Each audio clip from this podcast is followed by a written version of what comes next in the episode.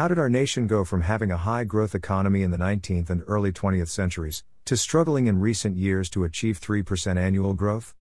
The American economy today is mixed, it is partly free, vibrant, prosperous, and entrepreneurial, and partly unfree, obstructed, and lethargic. The free part is governed by the principles of our founding and the Constitution, which safeguard private property and contract rights that permit us to gain, hold, use, and dispose of property. Prices and wages are determined by supply and demand. Individuals remain free to use their talents to improve their material circumstances in voluntary agreements with others, provided they do not directly violate the right to life, liberty, and property of other people. This legal structure has produced the most prosperous and innovative economy in human history. The unfree part of our economy, by contrast, is caused by changes, many of which are still in place today, brought about by progressive thinkers and activists beginning in the late 19th century.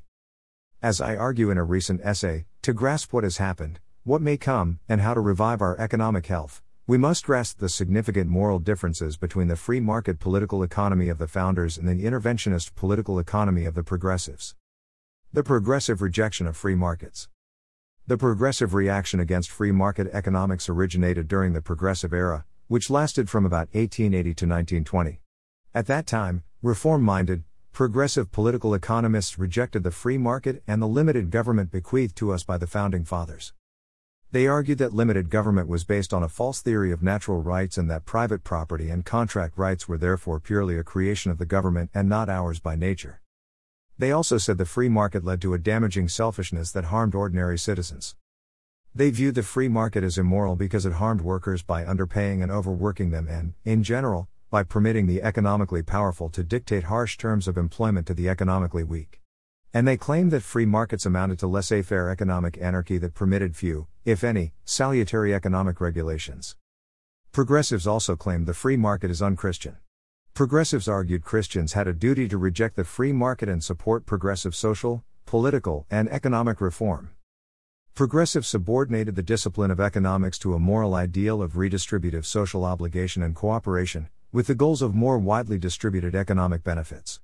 They wanted a massive increase in the scope, size, and power of the federal government.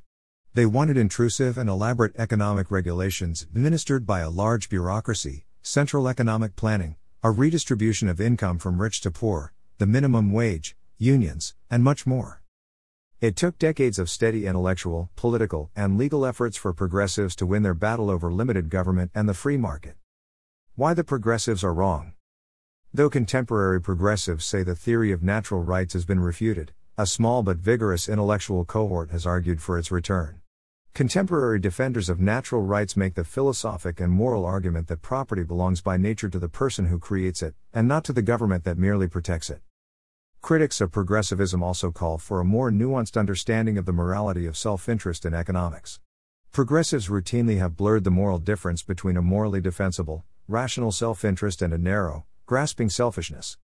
Progressive economic intervention aimed at supporting workers' incomes by means of a minimum wage or forced unionization is not only imprudent, but also an unjust, immoral, and unconstitutional violation of property and contract rights.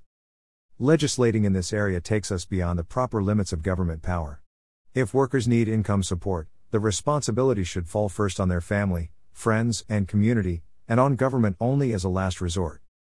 Progressives were wrong about free markets amounting to laissez faire anarchy. Free market economics permits police power regulations intended to prevent moral, economic, and physical harms. The progressive charge that free market economics is unchristian rested on a flawed understanding of Christianity. Americans can be good Christians if they support minimal public welfare and are privately generous to the less fortunate. Despite a century of political success, interventionists have steadily failed to confront the strongest moral, theoretical, and practical arguments for free markets and against interventionism. Their failure provides an opening to advocates of economic liberty. We can recover the natural rights regime of the founders and their successors.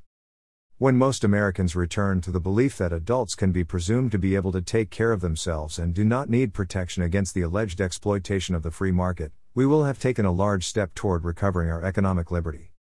Commentary by Luigi Bradizza. Originally published at the Daily Signal,